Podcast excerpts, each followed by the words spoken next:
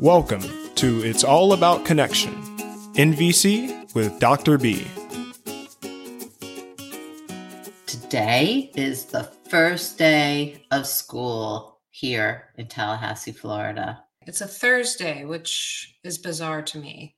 hmm It is bizarre, but I bet you the teachers were very happy to have last week and the beginning of this week to get prepared. Yeah, I'm so excited because I think the title of this is The First Day of School, and NVC is front and center. Front and center in one school, one, one- down, just a few more to go. How many schools are there in the world? Just a couple. I wonder how many. I think there are millions, out. not billions, but probably millions of schools. Hundreds of millions. I don't know, but a lot. And we've got one.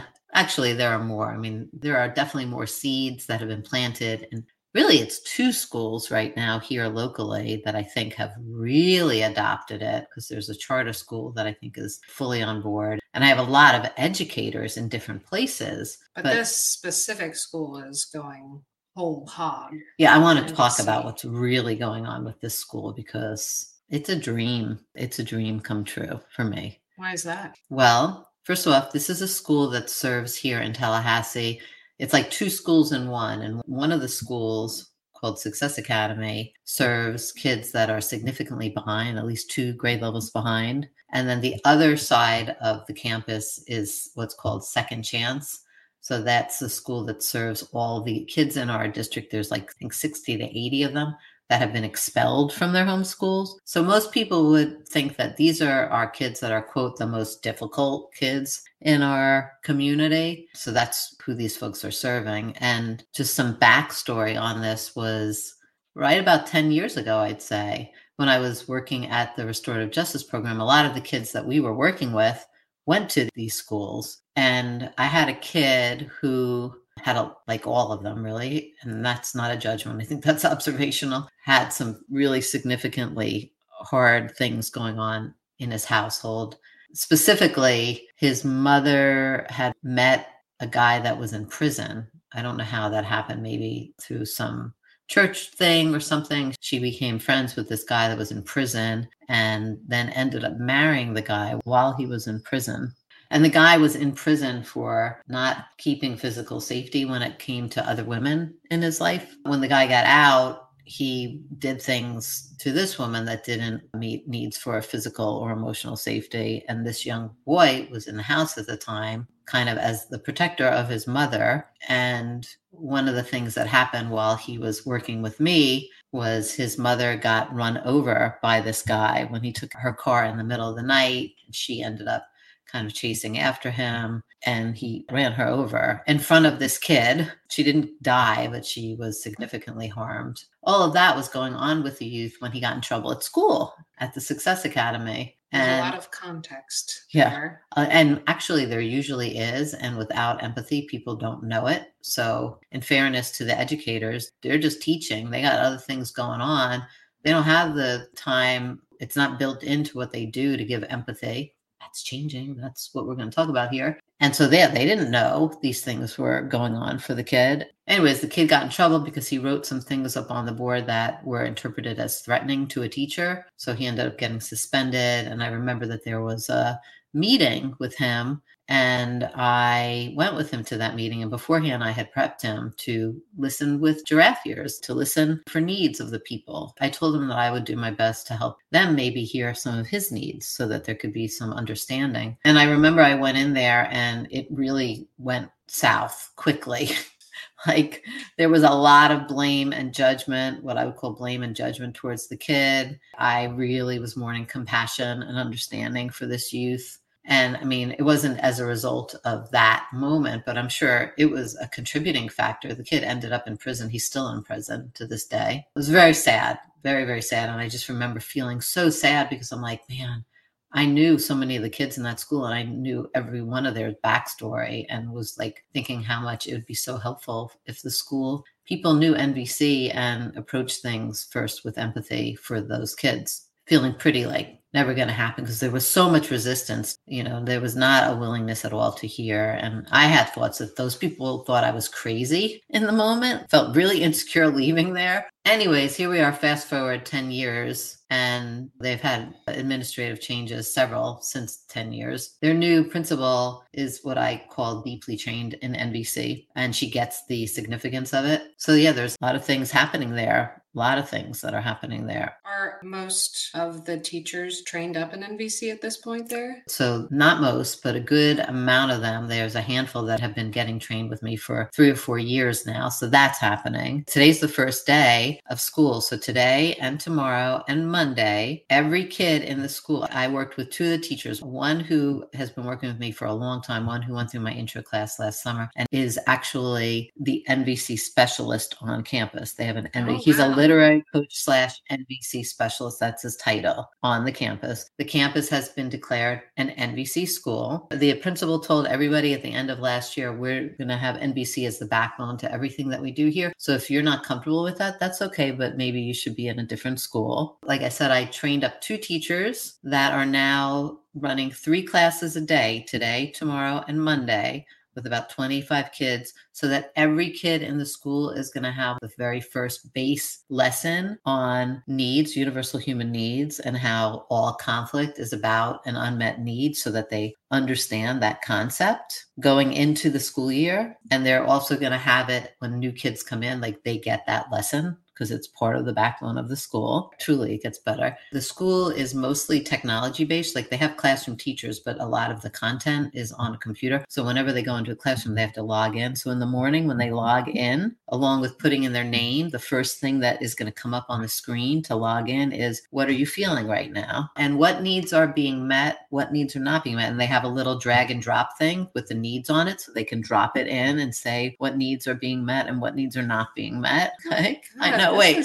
see, I know. And then that information goes to their homeroom teacher so they know, okay, this is what's going on with them. With. Yes, they're also doing that midday. They're having a circle midday in each class where they're going to circle up and self connect and do some restorative work with the kids. Every teacher is being asked for every period to put up on the board. Right now, I'm feeling this and I have needs for this being met. I have needs for this that are not being met so that there's clarity to the kids. And it's amazing. I know.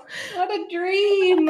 It's crazy. And they have very intentional interventions. So when a kid is having a rough time or showing behavior that they are not enjoying, they have very specific things that they're doing, like empathy being one. And all the administrators have been trained up in empathy. All of the teachers, many of them have deep skills. Some of them have the baseline. I did some baseline training a week or so ago with them and all the paraprofessionals, like the aides in the classrooms. And they're going to be getting more training for me as the year goes on. So they know if a kid is acting a certain way, how to give empathy and what that looks like. They're collecting data when they do those interventions so that the kid can let them know this is how I was before the intervention, this is how I am after the intervention. So they're going to be collecting like survey data on that. They have contracted with us. So I have the Bigbie Method personnel that's going to be going in weekly with the kids on the second chance side, which those are the kids that have been expelled. Mm-hmm. So they're going to have an empathy buddy, or several of them will have empathy buddies that are trained TBM folks that are going to be giving them empathy regularly during the week. This is so immersive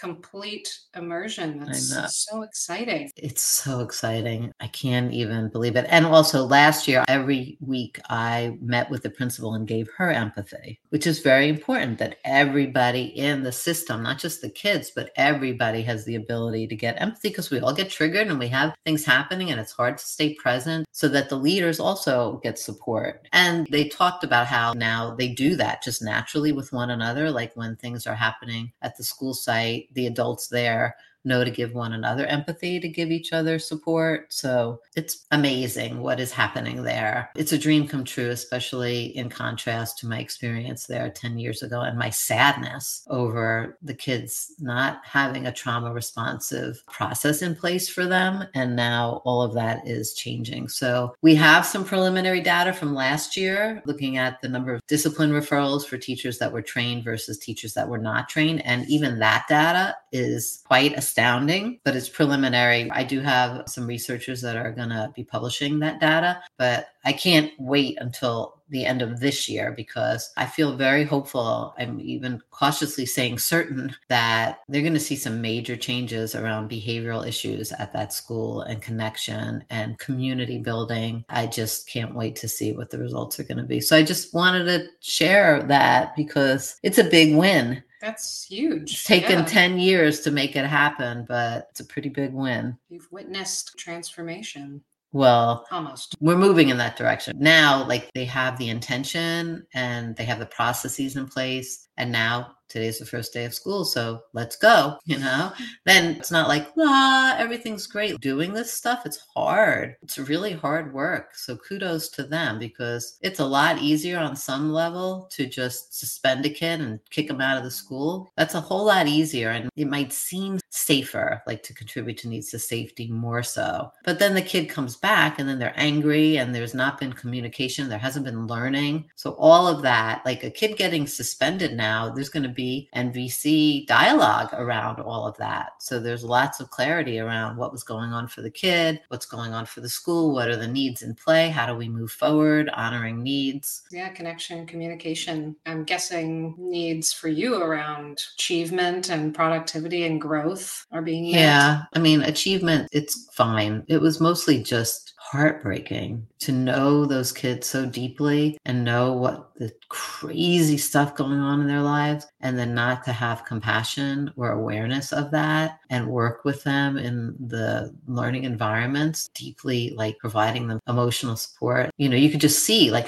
here's my thinking. Here's my dream. There's so much data now on what's called the school to prison pipeline. Have you ever heard of that? Mm-hmm. so for people that don't know the school to prison pipeline there's so much like data that shows now that the kids that are suspended and expelled are the ones that end up in our prison system the school to prison pipeline so there's so much work right now around not suspending kids but what we're doing is we're maybe not on paper suspending kids, but we're not actually changing the way that we're interacting with the kids because most people don't know how to do it. They don't know how to build in the systems around this, right? So now a kid says fuck you to their teacher, in the past that would have been like, you're out of here. Okay, well, then the kid's out of school and there's no learning there. There's no accountability for the kid. They just get a punishment and that's it. And that's the kind of kid that eventually ends up in our prison system. Now, a kid says fuck you. Oh no, you don't just let it drop, but you probably start with empathy first, which seems counterintuitive. So the kid's not in trouble. You're leaning in with curiosity, what's going on there. And then after the kid has an experience of being heard, then you shift into sharing how that was for you. So there's learning that takes place, and you're using your observation, feeling, needs language. So it's free of judgment and able to be received. So now there's a whole lot more learning and understanding that happens that allows the kid to stay in the system with love and understanding and clarity. And you're not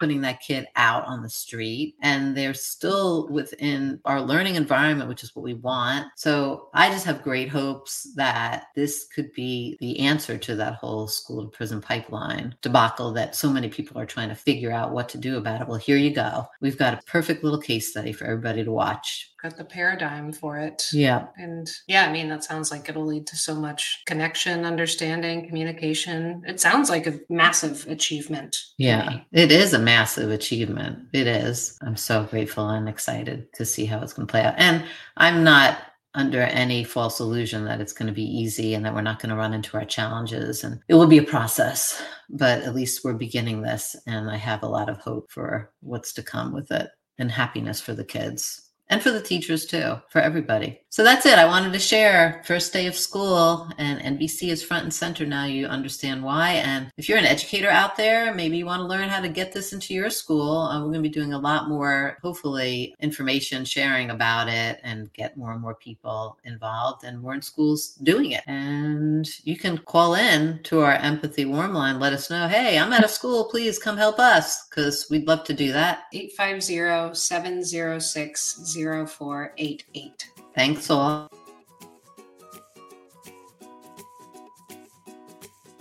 You've been listening to It's All About Connection, NVC with Dr. B.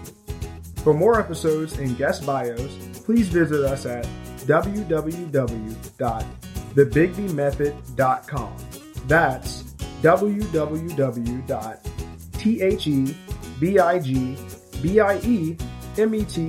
T H E B I G B I E M E T H O D dot com. And remember, empathy first